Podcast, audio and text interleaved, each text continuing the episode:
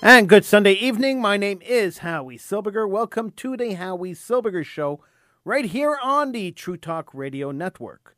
The number to call is 1 669 1292. That's 1 669 1292. Love to talk to you. Hope you take the time to call in.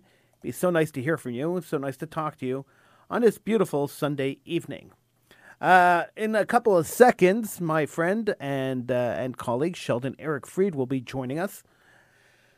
In this, um, I, I think it's the third or fourth week of house arrest. We we are back in house arrest.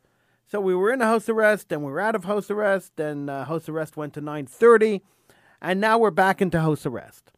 So um, we we are living under house arrest. Uh, we're not allowed leaving our homes uh, because apparently after a certain time, COVID knows and he comes to get you. Uh, so we are we are living under house arrest for crimes that we did not commit.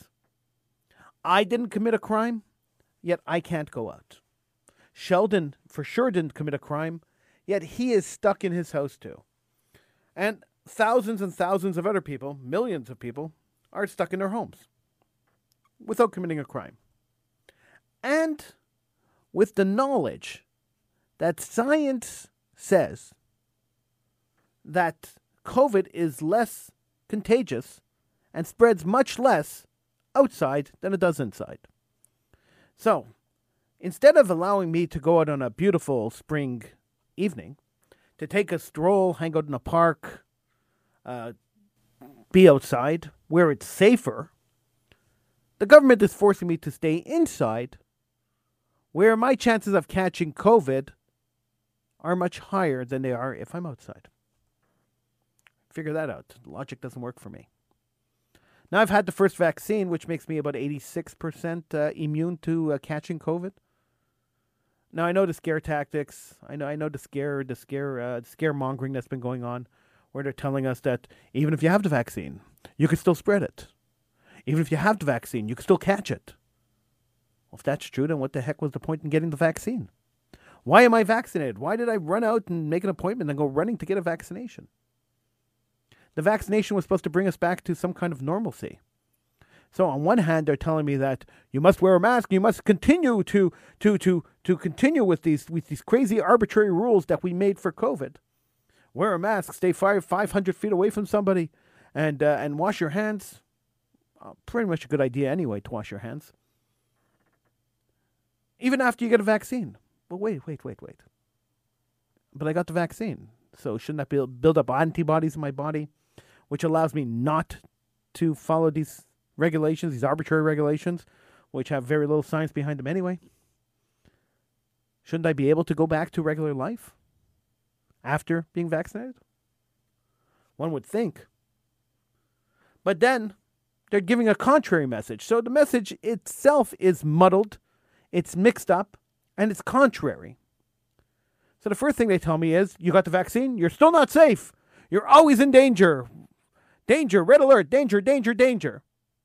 And then they tell me in the same breath that, hey, life will go back to normal when most of the uh, population gets the vaccine. So which is it? Is it I'm in danger because I got vaccinated and I'm still in danger because the vaccine didn't mean anything? Or is it that the more people that get vaccinated, the more life will go back to normal? Why, if I haven't been vaccinated, I have, but why, if, if I wasn't vaccinated, why would I be rushing out to get vaccinated if I know that nothing's going to change? I'm still going to be locked down. I'm still going to be under house arrest after a certain period, after a certain time at night. And I'm still going to have to wear a mask and still have to stay away from people and still can't go back to hugging and kissing and, and, and being part of uh, being part of my friends and, and family. Doesn't make sense. It's illogical. Let's go to the phones. Hi, who's this? It's Jean. Hey, Jean, how are you? Good, and you? I am good. I am good. I I want I want to make a comment because yeah. yes, I do believe that everybody is panicking over this eight o'clock curfew crap. It's not just us; it's also the people who work in the stores. Yeah, what, what's the point? What's the point behind the eight I, o'clock I don't curfew? know what the point is. The point is, I was at Loblaws today, with my husband, and we saw a friend of ours who works there, and she's getting yelled at by customers because they won't wear their mask, they won't wash their hands, they won't social distance, and she says there's nothing I can do. I'm in the same boat as everybody else. Right. And so I was talking to a friend of mine who owns a dépanneur around the corner. He says I have to be out of here by 7:30 or else I'm going to get a ticket for being late on the road. It's it's insane. It's absolutely I, insane. I think it's asinine. I think it's better if we had everything at 9:30. You know, that I think it'd be better if we don't have a curfew at all. Yeah, I mean, even in Ontario, they don't have a curfew. No, but they're they're in full lockdown. They have to be at home. They have a stay-at-home order. Yeah, but the thing is that they weren't for for a very long time. Right. Now, now that they're reaping the benefits of not having the lockdown and not having a curfew, they're in worse shape than we are. That's probably true. You're right. But I don't know if the lockdown helped or if it's just the fact that uh, more Quebecers have been vaccinated than uh, than Ontarians. I'm not sure. I don't know what what the what the ratio is. I know that everyone in my family has been vaccinated. Yeah, me too. I, I've been vaccinated. Uh, My whole family's been vaccinated. Thank God. Yeah, yeah. Um, we got the distemper shot, so we should be okay. Yeah. Yeah. But but uh, but but you still wear the obedience mask, right? Well, the thing is that you know, if let's say you work from nine to five, Yeah. and you have to go to the store or to the pharmacy for something, and you're rushing to get there because you have to you have to leave the store at seven thirty. Right. And if there's a lineup at the at the back of the pharmacy to get your meds, or at the front of the pharmacy to pay for whatever, it's not your fault. No, absolutely not. You know, it's the But uh, fact. but it's a huge fine if you get caught. I know, but the thing is that it's not our fault if we're there, and we have to wait in line to pay for something when they only have a few people on on the floor. Uh, I agree with you. And uh, but I, I think I think the curfew is ridiculous. I don't think there's a point in having a curfew. It doesn't do doesn't I. do anything. It doesn't Neither solve do any problem. Neither do I. I. I think there should be no curfew. I think if people want to go out, they should be able to go out. If they want to go shopping later in the evening, so Right. you know. And, if I want to go hang out outside and stand Yeah. outside where Yeah. it's safer, yeah, then I should have the right to do that. right. Or if you just want to go to, for a walk, or Right. you know, if you just want to. Tell me it makes any sense that I could take my dog for a walk, but I can't go walking with a friend. No, that's so so, stupid. It's it's silly. It's Yeah. very silly. Yeah. You know, so I I really feel that this is the wrong way to go. If it was if it was at 9:30, I wouldn't have a problem with it. Gene, thank you so much for calling. Appreciate it. You're welcome. Bye. Bye. One eight seven seven six six nine one two nine two. Let's bring Sheldon in and and uh, and get Sheldon to weigh in on this. Hey, Sheldon. Hey, how you doing, buddy? How's it going? I am good. How are you? Uh, not too bad. You know, I, I I agree with Gene, and I agree with you that that why the curfew has never done anything. I was never for the curfew. I was always against the curfew, and now the days are getting longer. The weather's getting better. People want to go out after supper, and if people are working, they'd like to be able to go and shop for groceries. And then, uh, even when the, the 9:30 curfew came came about, I wasn't happy about it either because I mean, let's face it, like you said, you're not going to get, you know, outside is very very safe unless you come across 20 or 30 people sneezing and coughing in a very close distance. But you know, most Yeah, the odds of that happening, Sheldon, are none. places Zero you go to into the none. park, you see other people, you avoid them, you stand a two meter distance. Like exactly, but I'm, I'm but I'm just saying, like you know, like I've I've uh, walked many times with my significant other in parks and in other parts. I, I we weren't worried. I mean, we wore masks anyway, just to be absolutely sure. And and you know what? This was the same government that wanted herd immunity before most people did get the vaccine for COVID nineteen, at least the first dose. And to also answer about the situation in Ontario and Quebec, Quebec actually took the advice of Israel and other parts of Europe, whereby that they wanted to get as many people vaccinated for the first vaccine, and then they'll worry about the second vaccine. But they wanted to get at least a, a good portion of the population inoculated for the first vaccine. And Ontario decided they wanted to do the first, and then after a few weeks or uh, three weeks or whatever it was, then they were going to get the second vaccine. And uh, you know, at one point I also thought that was a good idea, but the problem was there wasn't enough vaccines to go around. Well, and whose fault is that, Toronto Sheldon? and the Peel Whose- reason. Whose fault is that? That there's not enough Whose vaccines fault to go is around. that? Yeah, Well, I mean, it's funny. It's funny that the uh, the Americans have enough vaccine to go around. Israel had enough vaccine to go around. Uh, all the other countries, we're like 37th country in the world when it comes to vaccinations. Let, let's let's let's face So it. my whose fault friend, is that, really? Israel is it. Well, I'm just saying. I, I yeah, whose fault is it? Is, is right because Israel is a brilliant country and they they they're so far ahead on everything on cutting edge technology, medical technology. Israel is so far ahead, They are. Uh, You're right. way further ahead than most than the majority of the countries, if not all the countries in the. world. So that Israel was using its head, and and they got. And and as, as you can see that now the majority of the population are now starting to be able to go out and, and they're starting to have a normal life. The United States, Biden was very aggressive. One of the first exec one of the first executive orders that Joe Biden Well, I, would, I would, I would, go, I would go back. many Wait, wait, wait. I'd stop. I'd go back to Donald Trump, who was very aggressive in, in, in having these, these vaccines produced and setting up the entire distribution network. Joe Biden walked into a So- situation that was already set up. Okay, but uh, so uh, so whatever it was, they were very aggressive, and the United States has a tremendous advantage that Canada doesn't. Howie, they, they uh, many of the uh, the vaccination companies, the pharmaceutical companies, are in the United States, and if you take a look at Moderna, they were able to to have their own manufacturing plant in the United States in Michigan. Okay, so we spoke about this a couple of weeks to- ago, uh, where Pfizer had a chance to have a plant here in Montreal producing the vaccine for Canada, and the Canadian government didn't want to invest in it. Remember, we, we covered that story, uh, maybe maybe a month ago. Yeah, but they would have to retool, And? and the problem is And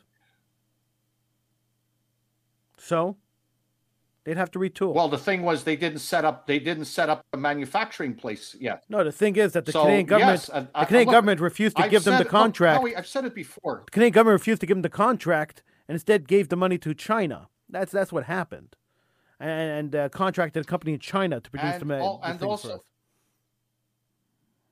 And also, the Canadian governments for many, many, many, many years uh, have decided to rely on other countries to get things. And I was always a big staunch for Canadian independence, whereby let's do things here. We have the capabilities, we have the technology. Why can we not make vaccines in our own country? We can. And I've said pay this for, for years. I, and, I, and I said this. I've said this for years. Canada has always been dependent on other countries, notably the United States, which is our best trading partner in the world. Yeah. the world's undefended, most undefended border, and we relied on the United States. Now you get now enter COVID nineteen, and now it's every country for themselves. And I understand that because they they want to get their own citizens. But I get that, and I agree with that. But the thing is, it leaves countries that depend on other countries far back. So you're saying whose fault it is, Howie? Yeah, whose fault is It, it? it, the it's the answer is very obvious. It's the Canadian government's fault, and it's been every single Canadian government's fault from God knows how many years to now, because we should have had. Should have, could have, would have, Sheldon, but we don't. And here we are. We're living in COVID Let's land. not open up any government's eyes, Howie. I don't know. We're, yeah, li- we're living in COVID land, we're living in COVID land, and I think and there's no light at the end of the tunnel. And that's that's the problem, Sheldon. No. Exactly. And the thing is I've been I've been a very staunch person of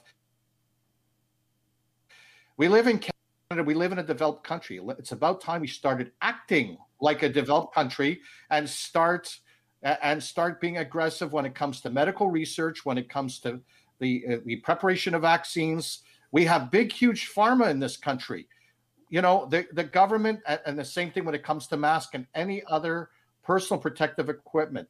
Why the heck in god's name do we have to depend of all countries china? Now china has been such a thorn in the side for for you know holding these two uh, businessmen captive. And and why are we still doing business for a country that, ha- first of all, doesn't never believed in human rights, has believed in torture, that you're guilty first before you're innocent? And why are we giving money to China? Like you question. said, the money that the Canadian government were to give to China should be here to, to, to develop stuff domestically. It's an amazing question. Stop giving monies to other. And when when our yeah, government, like stop when our prime minister is asked that question, Sheldon, our prime minister refuses to answer the question. Well, so, geez, I wonder why. Because he doesn't have an answer. Because you know what? He was caught with his foot in his mouth. But you know what? No matter if it's going to be Trudeau or the Conservatives or whoever is going to be in pow- power in the next election, they have to step up and they have to start being very proactive because this most likely is going to happen again. Furthermore, furthermore, yeah. there's going to be boosters. Okay. To be boosters for COVID 19. Now, wake up, government. Let's manufacture the boosters here in Canada. Well, let's worry about getting everyone vaccinated before we give them boosters. You know, you got to get your second vaccine. Well, exactly. second vaccine, yeah. and then we'll worry about boosters after. Yeah. But let's let's get everyone vaccinated. We have 35 million people that live in Canada. Yeah uh, and America is vaccinating two million people a day. Yep. And we haven't even vaccinated a quarter of but our population yet. Come on, it's ridiculous. You know what it is, Howie? It's like I always told you. The United States, United States is this big superpower, and the United States uh, basically is is more important in the in the world's eye than Canada is. Canada's a country. And Israel was smart because Israel done has done a lot of things domestically. Now here's a country that's what's the population of Israel? Around uh I don't know, around six, way less than Canada. around six million people. Okay, Sheldon seems to have. How come Israel is one of the top countries in the world that gets their people vaccinated? Sheldon, you're freezing up again. Uh, I don't know what's going on. I don't know why Sheldon keeps freezing. Yeah, yeah, I'm hearing. I, I, I didn't hear what. Yeah, and uh, yeah, well, that's uh, that's Google for you. Yeah, um, I'm telling but, you. But uh, what did you say the population of Israel was? Approximately six million. Okay, six million people. We have 35 million people in this country. The United States has has like 300 or 400 million people in their country. The United States has always been has always been the big fish, and Canada's been the small fish. Israel was smart to do things domestically, so Israel didn't have to count on anybody else, and that's why Israel's so far ahead. Canada could do the same thing, but yeah. this prime minister and previous governments have to put a to essential essential stuff like medicine, pharmaceuticals, personal protective equipment. They have to start, they have to buckle up and they have to pony down and they have to put in the money and the resources necessary for us to become more self sufficient. So, if God forbid this happens again, we don't have to worry about Europe. We don't have to worry about quotas because that's the most dangerous thing in the world. Quotas because if they they cut the shipments in Canada, we're tr- we're in big trouble. Yeah, look, we've seen it happen. We ha- it's, it's happened twice already. It's happening with the Moderna um, vaccine yeah. right now. That we're not getting the doses in because they've cut the shipments. Well, thankfully, Pfizer has. Well, fi- well, at least Pfizer has picked up the shortfall, so at least Pfizer is doing that. But, but still, that's not that's not the like point. you said, we have a quarter. You, no, I know we have a quarter of the of the population vaccinated, uh, and you know, it, it, it, like Quebec, the province of Quebec wanted to do the herd immunity, and this is what they wanted to do from the beginning. But herd immunity does very little when most people don't get vaccinated. It's when most people get vaccinated that herd immunity will work. That's true. But you can't get herd immunity when when when when you when you get like, you know, two out of ten people for every you know for the population vaccinated. Like it's ridiculous. Like the students of the schools are not vaccinated, but their parents are. Teachers in the certain pilot projects are vaccinated. But what about the other teachers? What about the other students? What you know, the, the student you mean to tell me that even though the students have bubble classes, Howie, they don't have friends that are in other schools that they might get together with? Of course they do. They they they meet somewhere, they get together. You don't think that's going to happen? Of course, that's going to happen. They're going to do sleepovers. There's all sorts they of stuff. they should have kept the schools closed. I Yeah, agree. exactly. I mean, there's so many ways they can get around it. Even if there's, like you said, the COVID 19 in terms of the curfew, I mean, it's going to strike during the day. What's the difference of it at, at night? Plus, we're the only jurisdiction in the developing countries, or at least one of the jurisdictions in developing countries that have the curfew. What utter nonsense. Sheldon, we're going to take a little break. I'm going to try to fix this technical problem we have. Uh, so we're going to take a little break, and we'll come back in just uh, in just a minute. I'm Howie Silberger. He's Sheldon Freed. This is the Howie Silberger Show. We'll take a little break. We'll try to fix this little technical problem, this little freezing problem we're having with Sheldon, and uh, we'll be back just after this.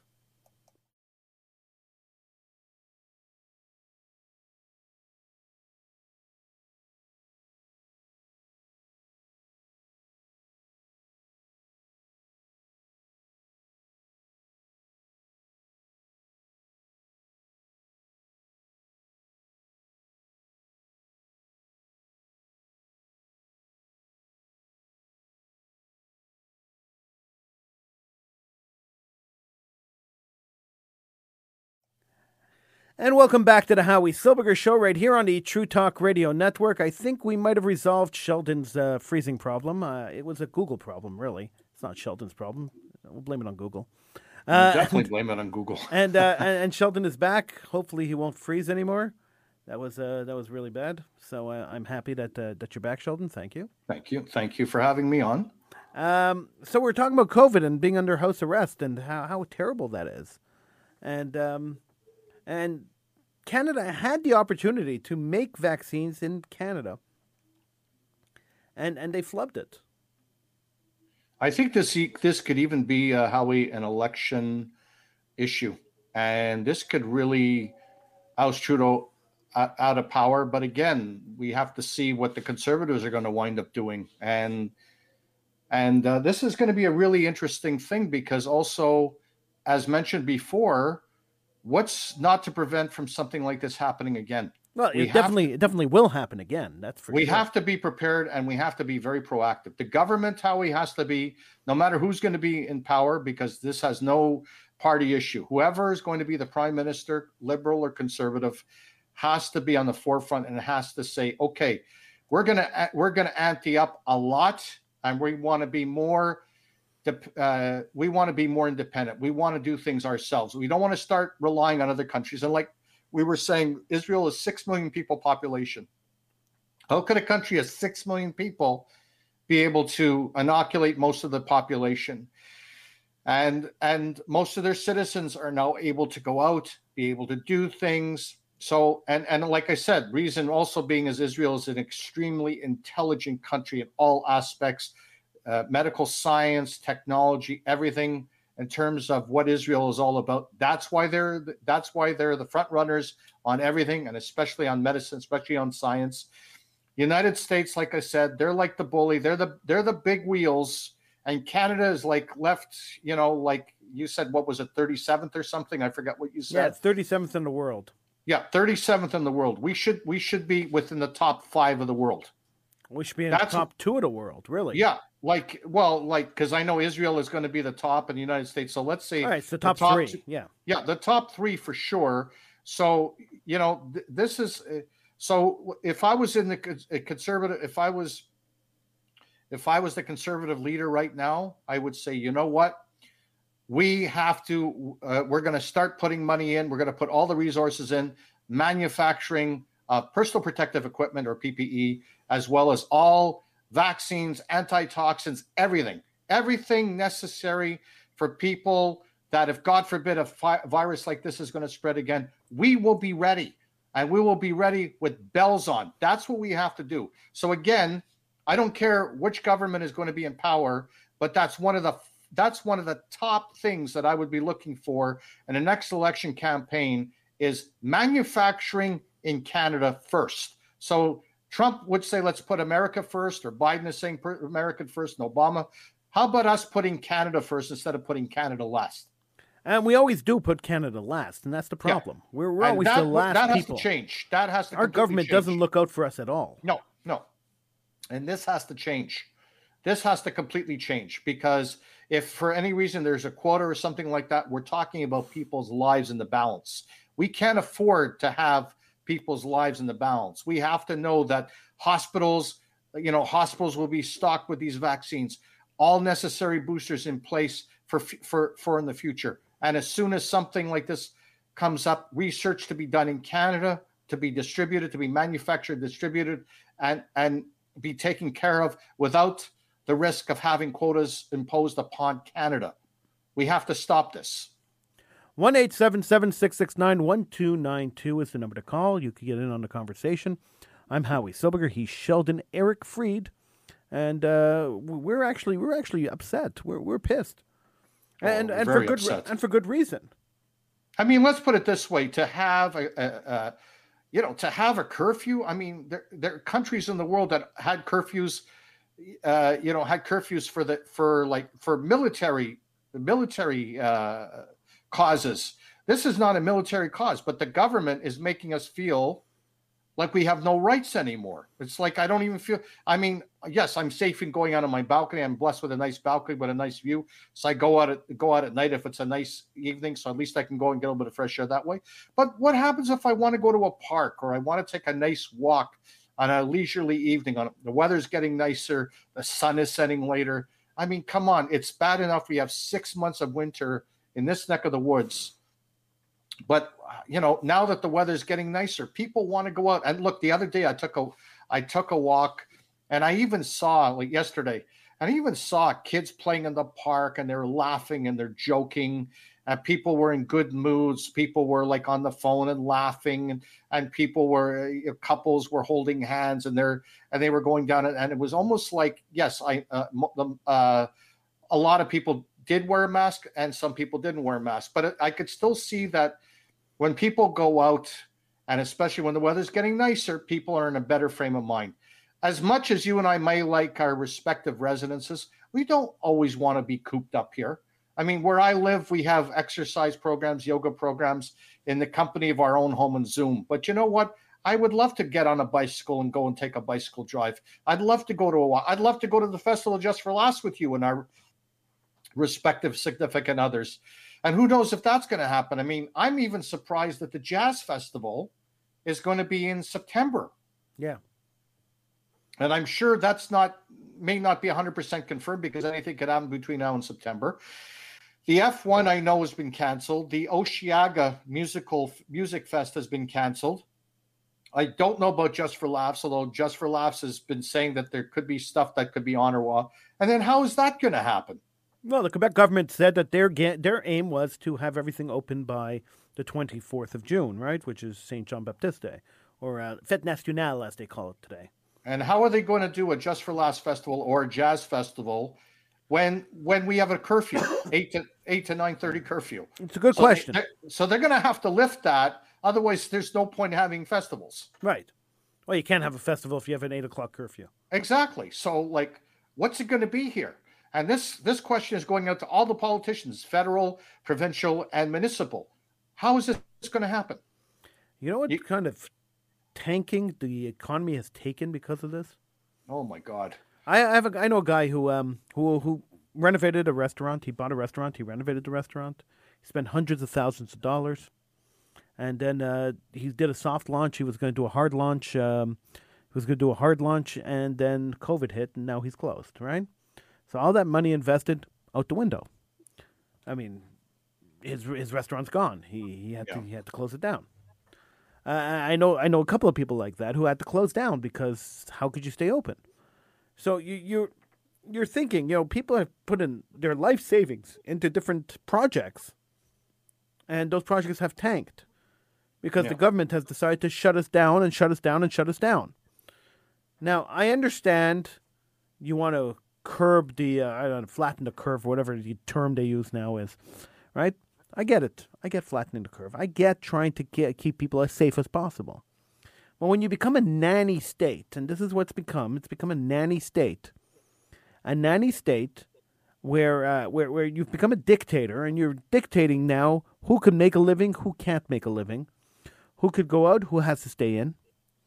Uh, it gets to a point where as a human being living in the state, and I once thought this was a free country, uh, living in a country that I once thought was free, I realize I'm living under a dictatorship, and that's not it's not a good feeling to know that uh, that your government has become a dictatorship. That's exactly it. First of all, it's the language. Now it's the COVID. Um, and uh, like I said, like Look, forget about the language. both- You have the language, you have the COVID, then you have the uh, the secularism law, 21. The secularism law, which means I can't get a job in a school board.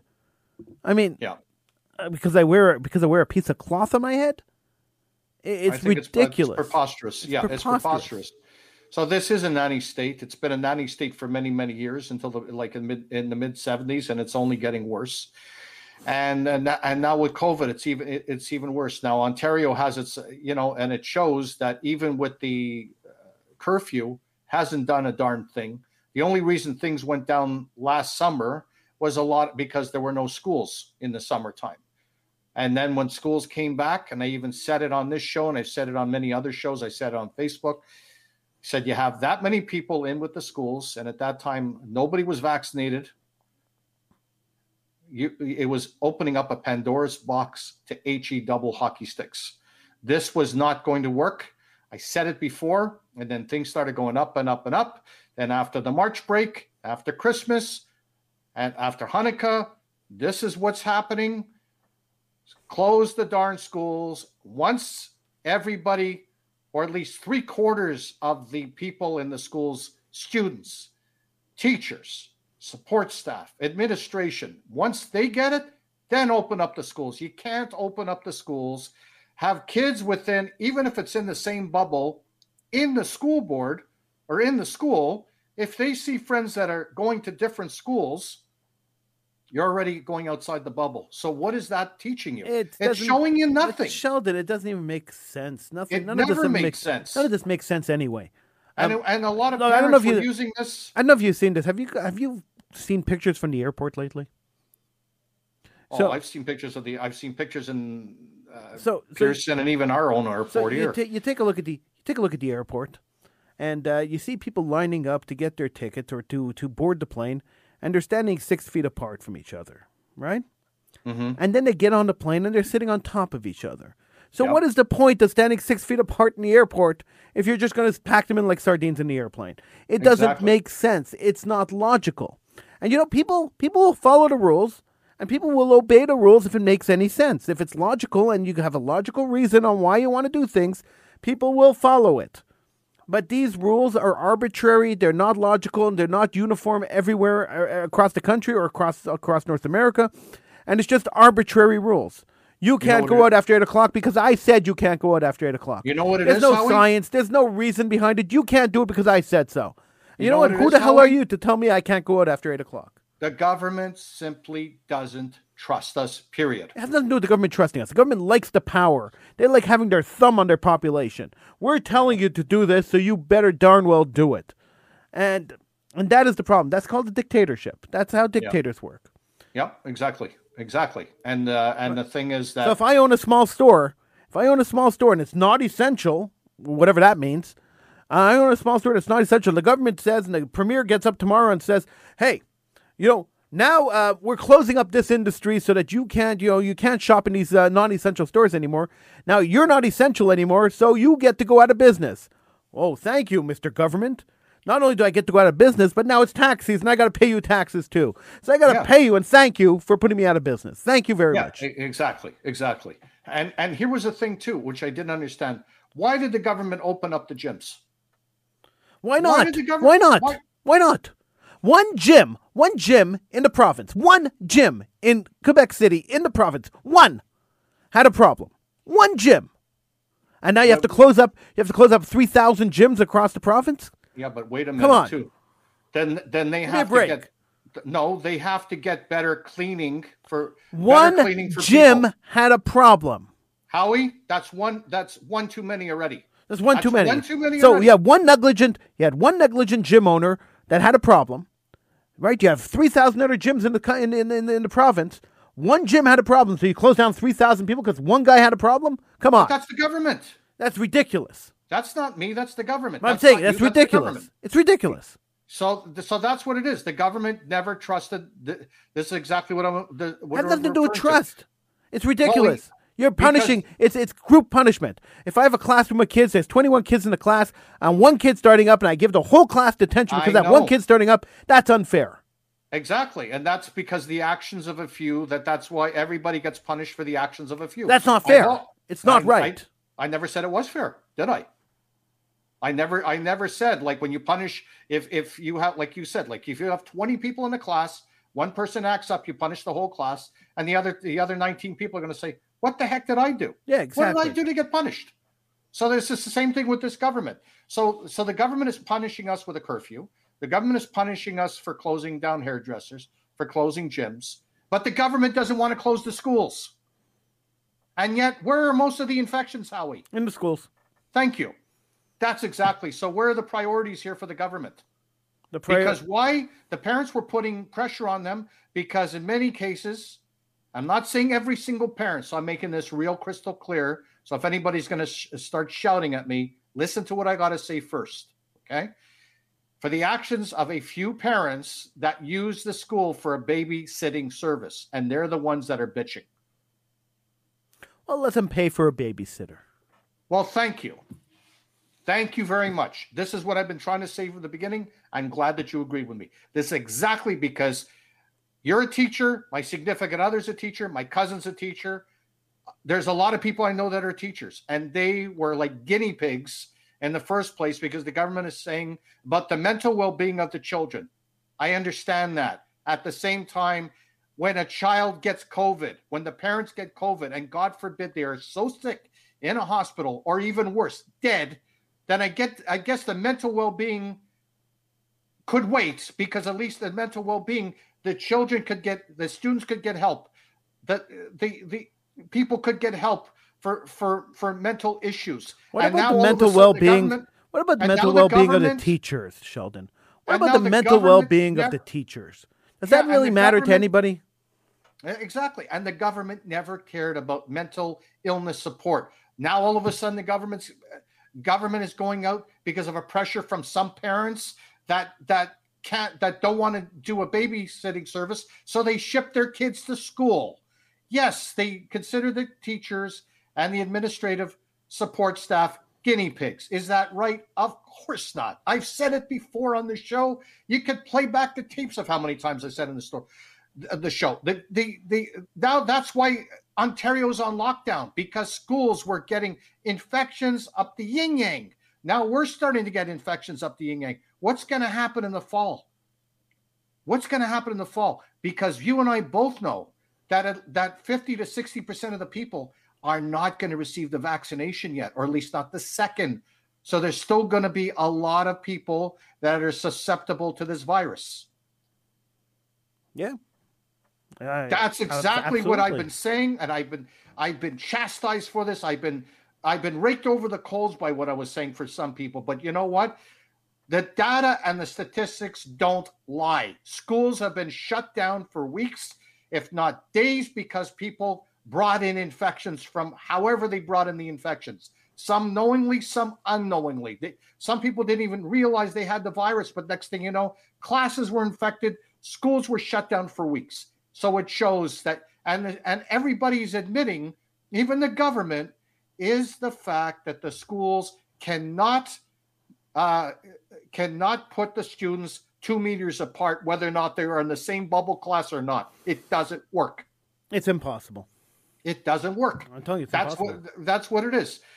For you and I to let's say to want to go to walk in the in the park, like you said, if we're outside, what are the chances of us getting it? A lot, lot, lot less. Uh, i- insignificant, really. Yeah, i- insignificant. But the schools and you're and you're indoors, and in the winter when you got six months, the windows have to be shut down. There's the lack of ventilation, proper ventilation in the in the schools or whatever. It's very easy to transmit COVID nineteen throughout the schools. The buildings are old. There are asbestos problems. They got a whole bunch of crap in the schools, and on top of everything else, like you said, you're going to be indoors with students that are that are like practically next, like the chair next to me. What do you think's going to happen? And this is what I've been saying all along. You can't go and play with people's lives. And that's exactly what these governments have done. That's exactly what the provincial provincial governments have done, and these premiers, and now they're paying the price. We're paying the price, Sheldon. They're not paying. Yeah, we're paying the price. This is exactly why we have this problem. You know, the uh, premier of Quebec and all the politicians get their salaries every week. I don't, right? Yeah. So there you go. You don't go to you go you don't you don't go to school. You don't get paid. I don't get paid. If you get sick, you don't. Well, maybe you get sick days, but even that.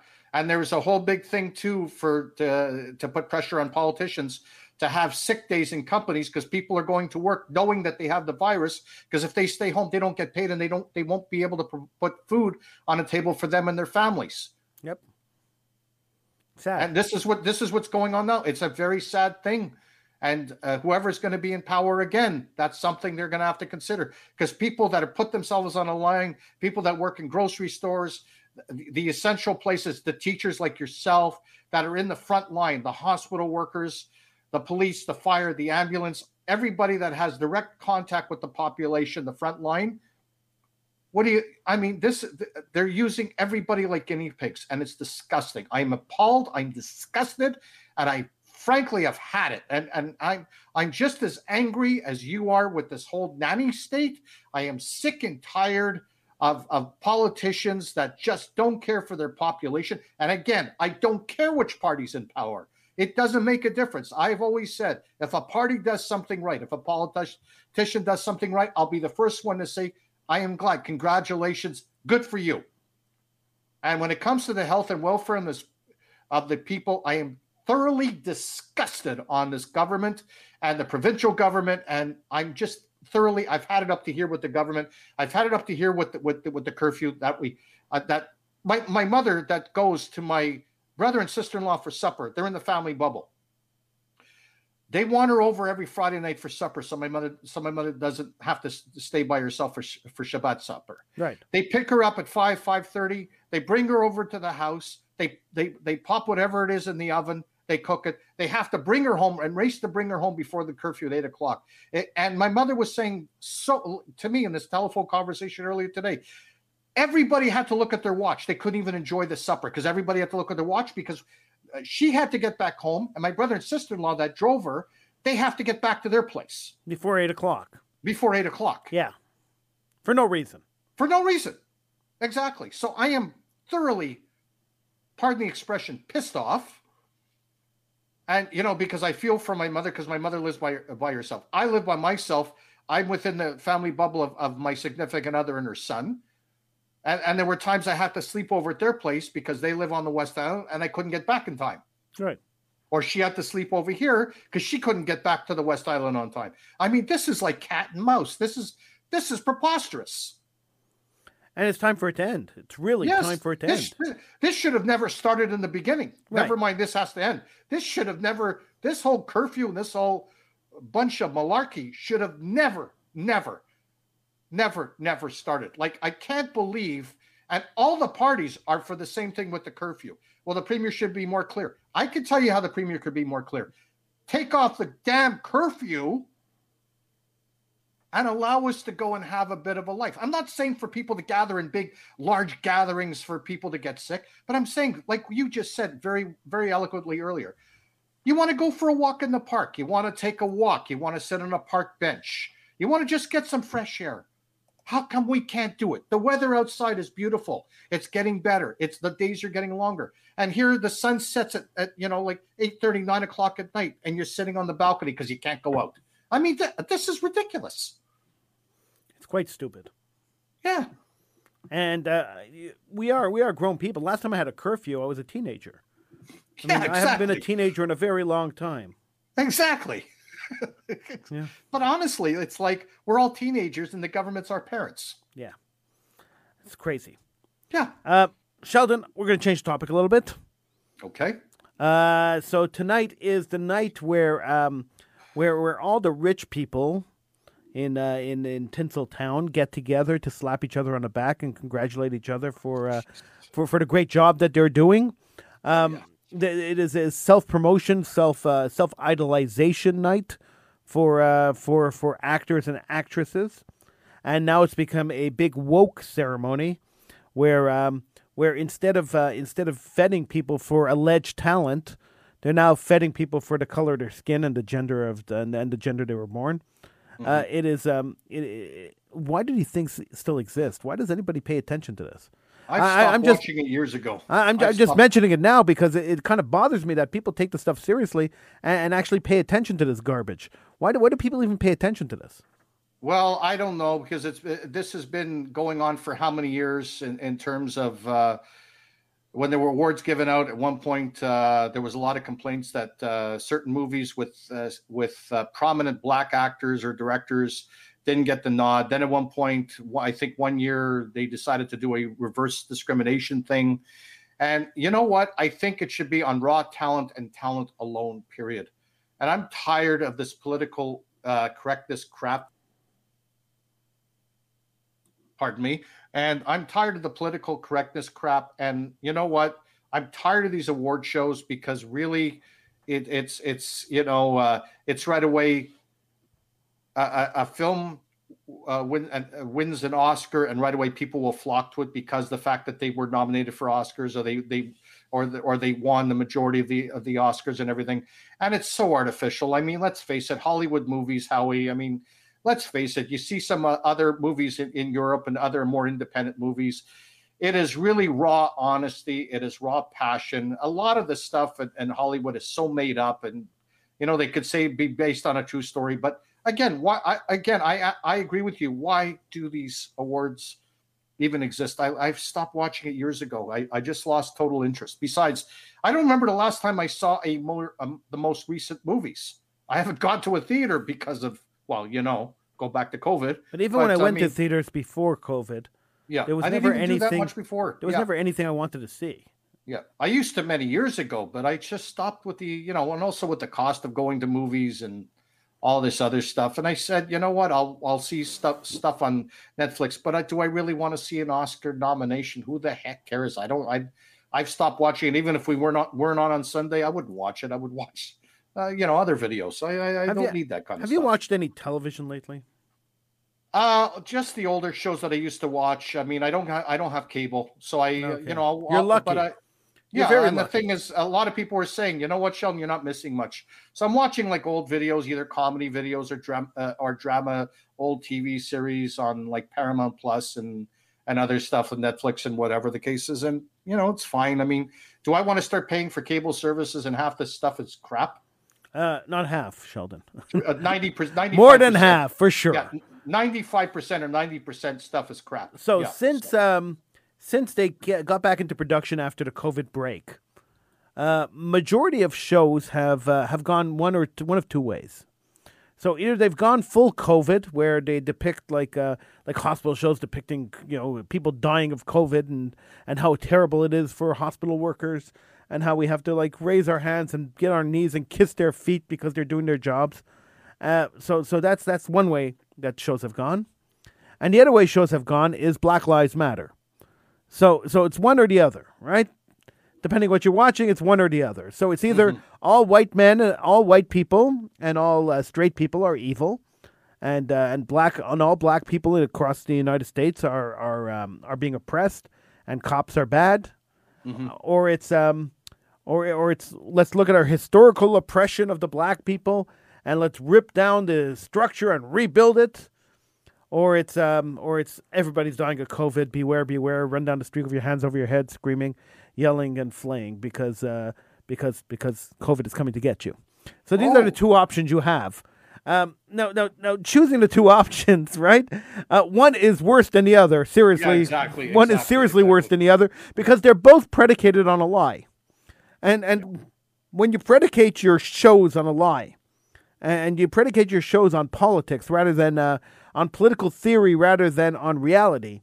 Uh, this is the problem that you have. So COVID, the the shows that are, that are showing the deaths of COVID, it's it's it's it's mostly politics and them trying to convince you that government regulations are good. You have to follow all the government regulations. It's it's basically government propaganda.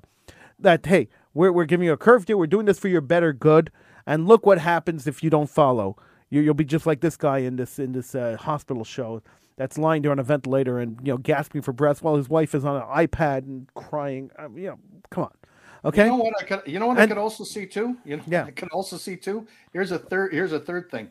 The George Floyd incident. Guarantee that's going to be Well, yeah, Black- Hollywood picture. Black Lives Matter. Trial of the, Bla- yeah, Black Lives Matter. So, Derek Derek Chauvin and the whole thing. It's got there's a movie out there that's gonna that's gonna hit the airwaves. so somebody pointed out to me uh, a show called New Amsterdam. I had really no interest in watching the show. It's it's one of those like bleeding heart liberal shows where where we have a guy running around the hospital. He is the he's the new medical director of the hospital, and he wants to save the world.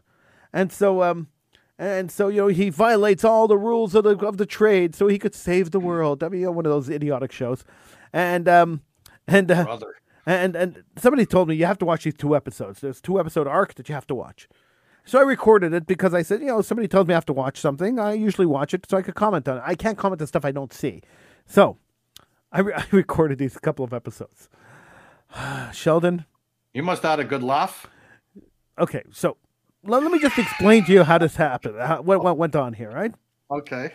So in the first episode, um, uh, a black surgeon uh, is is talking to this medical director, who's I guess supposed to be Jesus or something. I don't know, right? He's talking to this medical director, and the medical director uh, says to him, um, "Oh, uh, are you uh, you're not getting paid as much as as, as white doctors?" He says, "No. Historically, black doctors in this hospital get paid twenty percent lower than white house doctors." And he says, Oh, that's an injustice that we have to fix immediately. Okay? And so he makes a declaration that he's going to fix systemic racism in the hospital. And then they have like a 1980s type montage where they show him going around the hospital, ripping down pictures of white people off the walls and throwing them in the garbage, and then painting Black Lives Matters in the main hallway, and then and you're watching this going, oh my gosh, could you be uh, could could there be any more governmental propaganda than this, right? This is this is pure 100% propaganda.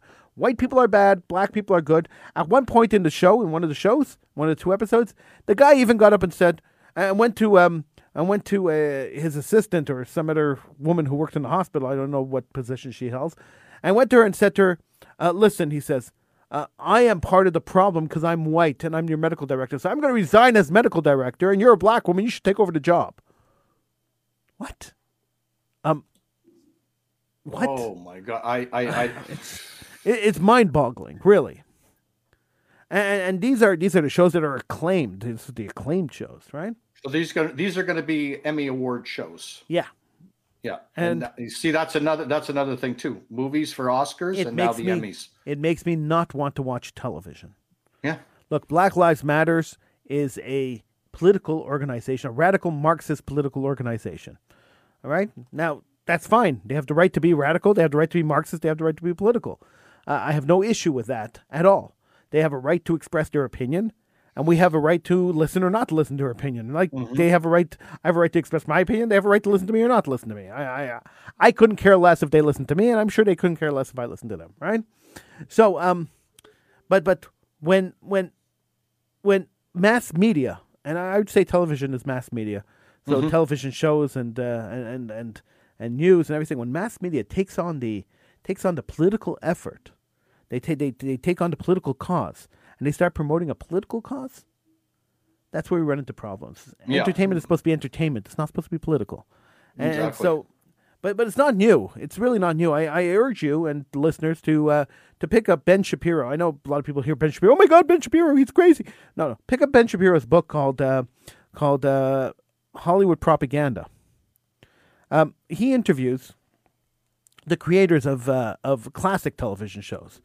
So he interviews Norman Lear. He interviews uh, uh, the guys who created uh, MASH. He interviews the guys who created um, Sanford and Sons. You know, he goes he goes back and he interviews all these guys who were involved in the production of these uh, of these shows. At least the ones that were still alive when he wrote the book. And they were controversial television series back then because it really tackled a lot of issues back then. And he, he interviewed these people and he asked them about their political agenda when they wrote these shows. Like, was there a political agenda or were you just writing a television show? And and if you read it, they um they um they, they tell you that uh, no no no we had an we had a clear political agenda when we wrote these shows. Mm-hmm. And you're thinking, wow, really? And there and it, it was just an eye opener. So you you may not like Ben Shapiro, A lot of people don't like Ben Shapiro. That's fine. But uh, but but this was actually a research book he did, and it was it was actually really well book. It's called Primetime Propaganda. Mm-hmm. Uh, the true story of how Hollywood uh, how how the left took over TV. It was published in 2011. You get on Amazon. Now he didn't pay me to do this ad for him, but it was a really good book. Mm-hmm. Interesting. And it just Okay. shows how, how, how the media, how the media, how well television shows have a political agenda, and they push you towards that towards that left leaning political agenda. Now, there's nothing wrong with leaning left, and Sheldon, you know, I, I I honestly believe that you're entitled to your opinion, and you're entitled to your political perspective. But when you start imposing that political perspective on, on unsuspecting people who are watching your uh, your product, that is I unfair. never. I would never do that. Like That's- I would never. If I was right, if if I was right leaning, left leaning, would make a difference. I would not impose my views on somebody else. I would state my opinion, like you would state yours, and that's it. And it's up to you. Like it's up to the listener to whether or not accept it. But you if know, you have the like, privilege, they don't like, they like you- certain points. But if you have the privilege of having a platform that speaks to millions of people a day, or millions of people a week, as in uh, primetime TV shows, you speak to millions and millions and millions of people a week. Um, pushing political agendas in those shows is wrong. In, in my opinion, it's wrong. Yeah. I agree with you. I agree with you. It's supposed to be I, entertainment. I think it should it, it should push ideas and then for people to take those ideas and decide. That's what that's what i always th- uh, thought and i strongly believe what media should have used to be many years ago that they would have these i have these ideas and it would be up to you to interpret it and you know you like it you don't like it. But at least you had the choice rather than you being pushed into something because a media believes in it or the CEO of a company believes in it. It's up to you, a listener, a viewer, a reader, to be able to make up your own mind. That's what I always believed. yeah, but that's not the case today. No, So if it you hasn't been listen the to- case for many years. If you listen to radio today, radio radio's pushing a certain political point of view. It's mostly the leftist political point of view. But that's what radio, at least in Montreal, is pushing. It's it's it's a lefty radio. I mean, if you are a conservative and you're listening to Radio Montreal, you're you're the enemy. Uh, it's unfortunate, but that's what it is. Um, and if you uh, if you watch major um, if you watch major news sources, there's only one news source that that, that promotes the conservative point of view. Everybody else is a is is is is a leftist point of view. And so you get to a point where, where you're wondering, where does the indoctrination start? Does it start with the media? Does it start with the television shows? Where does indoctrination start, and where does political, like expressing political opinions, end? If you have five networks that are promoting one point of view, and one network that opposes a, a, a- a differing point of view, then one has to wonder if that one network is not a fringe network, which is what they call it. It's a fringe network. Who listens to Fox? They're fringe. They're crazies. They're radicals. They're white supremacists, as they as they love to accuse everybody of being. Um, but you got five other networks that are promoting the exact same point of view, and and pushing the. Um, I won't say lies. I, I know a lot of people like to say they lie. It's fake news. I won't say that, but I'd say it's selective news. It's not fake news. It's selective news. They're picking and choosing what they're telling you. For instance, let me use a, let me use a practical example. There was a um, there was a story uh, last week of a police officer that shot a 16 year old girl as she was about to stab another girl. Okay, so she he, he he pulled up to a fight. They were fighting in a driveway. One girl had the other girl pushed up against a car. She had a knife in her hand. She went up. She lifted the knife up in her hand. She was about to bring the knife down onto the uh, onto the other girl. And as her as as she was coming into the downswing, the police officer shot her and killed her. So, now, of course, the police officer was white the girl was black, and that suddenly became a big issue. Now, another white cop killing a black girl, a black a black kid. But, but what about the extenuating circumstances here? That was a good shoot. The girl was about to kill somebody. He saved that other person's life. So, unlike unlike some other cases that we've seen recently, the media did not interview the girl who was being attacked. The media did not interview the uh, the the the the witnesses that were standing there, who clearly saw that this was a deadly situation and the police officer had to take uh, had to take uh, aim, and uh, and and and the media did not interview the police officer to ask him, hey, what, what what's your point of view? unlike what they've done in, in George Floyd case and all the other cases, right? So one has to wonder, um, why not why not interview the girl that was saved? She could tell the story. Hey, she was coming to kill me, and this cop saved my life. So why isn't the cop a hero? The cop is being villainized now, but why isn't he a hero for saving somebody's life? Now, if it was a white man, if it was a white man trying to stab a black girl and the cop shot him, he would be a hero. So, so we've so racialized society. We've we've so politicized race in society, and divided the society by race to such an extent that even when a police officer does the right thing, he's still the villain. It's a very sad commentary. There was another case uh, two weeks ago or three weeks ago. Uh, they released body cam footage, and thank God these cops have body cam footage now. So they released the body cam footage, and you see how much BS the media is. So once you look at the body cam footage, you ex- you actually see that the media is not reporting the story. You take a look at the body cam footage; it's quite clear what happened. You listen to the audio, you watch what you watch with your eyes, and you listen with your ears, and it's quite clear what happens. But people don't do that. They listen to the media and they listen to the interpretation of the media. Mm-hmm. So a couple of weeks ago, there was a 13 year old boy. He was out in Chicago at 2 o'clock in the morning. The police got called. They have these automatic gunshot detectors on the street corners in Chicago. So if there's a couple of gunshots on the street, the, the automatic detectors detect the gunshots and they notify the police that there were shots fired on that neighborhood. And then the police send cars out and they go and they look around the neighborhood to see who's shooting and uh, who died. Right? There's so many shootings in Chicago that that unfortunately this is the uh, this is what they have to do. So the police arrived after getting one of these calls. The police arrived, and there were two people walking down the street. One was a 21 year old man, and one was a 13 year old boy. The 13 year old boy was carrying a gun. The 21 year 21 year old guy really wasn't. Right? He was he was walking. He had a gun on him, but he wasn't carrying. wasn't in his hand. The police demanded that they both stop. They both started running. So the police got out of their car and started chasing them. They caught the 21 year old guy just a few steps into an alley, and they tackled him and they handcuffed him. And the 13 year old bolted down the alley. So the cop bolted after him. Remember, he was the one carrying the gun, the kid, right? He got to the end of the alley. It's a dark alley. The police are chasing him. Chase went on for about 45 seconds. It's a long chase when you think about it 45 seconds to chase a suspect down the alley. And the kid got to a fence and he pulled himself behind the fence, like half hiding behind the fence. And um, and the cop came up and the cop was yelling at him the whole time. Drop the gun, stop running, you know, hands up. The whole time. I'm the police, stop, stop, stop. The kid gets to the fence and he's half hiding behind the fence and you see him throw the gun away behind the fence and then he flips around really quick at the cop. Hey, now the last thing the cop saw this kid with was, was a gun in his hand and the kid flips around, what is the cop going to think immediately? Split second decision here. What's he going to think? He's thinking the kid's turning around and going to shoot him because the kid had a gun in his hand. That was what I would think. Any rational person in that situation would think that this young boy would be turning around and shooting at him because the boy had a gun in his hand and the boy and he was called and the call that he was responding to was gunshots fired in the vicinity, right? The boy flipped around, and before he had a chance to put his hands up, I mean, his hands were halfway up, the cop shot him. Which was a legitimate shoot. There's no question it was a legitimate shoot. Then the police officer immediately put his gun away and started to, uh, giving CPR and uh, first aid to the boy because that's what the police do. I mean, trying to save the kid's life. Kid ended up dying.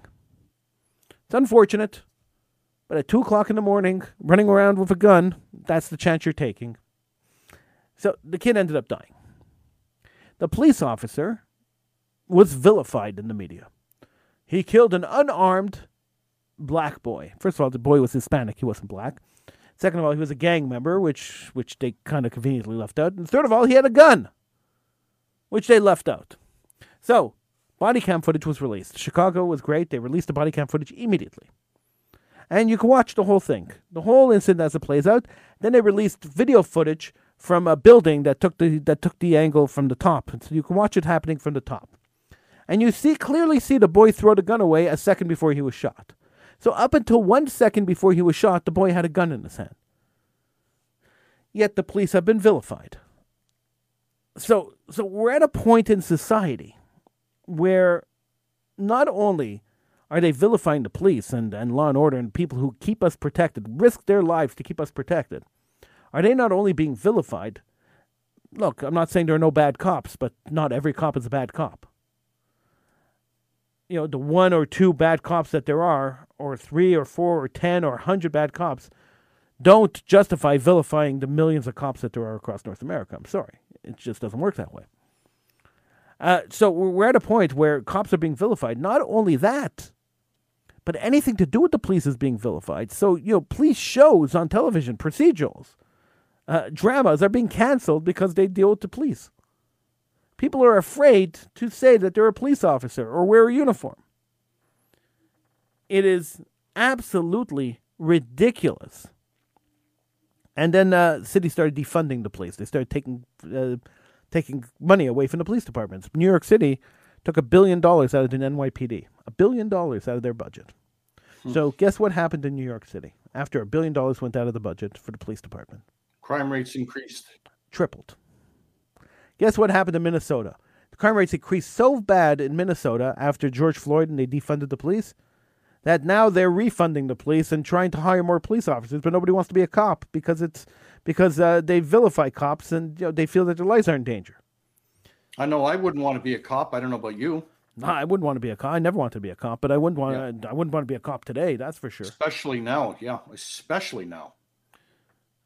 So tell me, this is not ridiculous. It's putting everybody in danger. It's putting society as we know it in danger, and and and and the majority of normal people, because I mean it's a minority of crazy people that are uh, pushing these policies. So the majority of normal people that uh, that exist in the world today are um, are ignoring it and, and just allowing it to happen, Sheldon. Well, like you also said too, like when you were saying uh, when you were putting the example of you know twenty people in the class behaved and one person misbehaves and and you punish the whole class, it's the same thing as the police.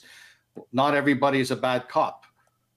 Not every black person is a bad person. Not every white person is a bad person. Not you know. It, not every man is a bad person. Not not yeah. every man. Not every woman. But it's right away they focus on the negative and right away if it's a black person this person is going to be doing a crime if it's a white if it's a hispanic person that person so it's prejudice it's uh, uh, people are trying to be politically correct it doesn't work we're we're in a very dangerous precedent right now both uh, because i too admire the police for protecting us as society as a whole they have a, a, a, a I can't even imagine what their families must go through each and every day when uh, when a uh, police is out on call. You never know if they're going to come back in a body bag or they're going to come back and have supper with the family. You, I mean, it's I can't imagine what it's like to be a a police person. I know I I I did know a couple of policemen going back years ago and I remember talking to them, and this was, of course, way before the George Floyd incident. This was when I was at CJAD, and sometimes we'd have a couple of police guests coming in, and they would be dressed up with the whole nine yards.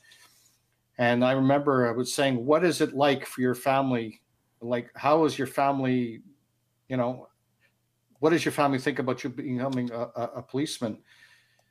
And the the policeman said, "Every single day, I come home, and my wife." Hugs me and my kids hug me because they never know if I'm going to be coming back alive. Right. So there there's a there's a perfect answer right now and like and there's the majority of the police are very good uh, cops. They do their jobs. They have so many restrictions of what they can and cannot do. It's a life and death situation. You never know if somebody's carrying a gun. You never know if a person is brandishing a weapon you don't know what to expect. And this is a dangerous, risky, risky, risky job. And it, it takes a select few to become a police to be in that type of a job. And I can't imagine what it's like. I, I couldn't imagine what it was like to be a police then in the past. And I certainly cannot imagine what it's like to be a policeman now or policewoman now. Sheldon, we're all out of time. Okay. I want to thank you for joining me today. I appreciate it. Always it. a pleasure. I want to thank everybody for watching and listening, and uh, I hope that uh, you will join me again on Tuesday as I do Political Hitman at midnight, Tuesday and Wednesday. And uh, we will be back. Uh, we will be back again next week, next Sunday. Uh, I want to remind you, Sheldon's Inside the Vault. A new episode starts tomorrow. right here on True Talk Radio. So make sure you tune in at 7 p.m. tomorrow. Uh, Sheldon's uh, Sheldon's show will be changing time slots sometime, uh, maybe in middle of the week. Uh, check out uh, the True Talk Radio Facebook page, and we will uh, we will notify you when that happens. And and and of course, we're to have a whole new schedule. We're to have a Montreal block on on True Talk Radio starting at I think five o'clock. I, I, don't remember. I think it was five o'clock or six o'clock. a Montreal block that will run till till midnight. Um, we're looking for new shows, so if you produce a podcast or you want to be part of uh, True Talk Radio, please contact me, Howie at truetalkradio.com. I would love to hear from you. If you have uh, something you could contribute to True Talk Radio, we'd love to have it. Uh, until next week, until well, until Tuesday, until next week for Sheldon, but until Tuesday for me, I bid you a good night and uh, and and stay safe. That's that's that's what we hope. I want you to stay safe. Take safe. care, everybody. Stay safe.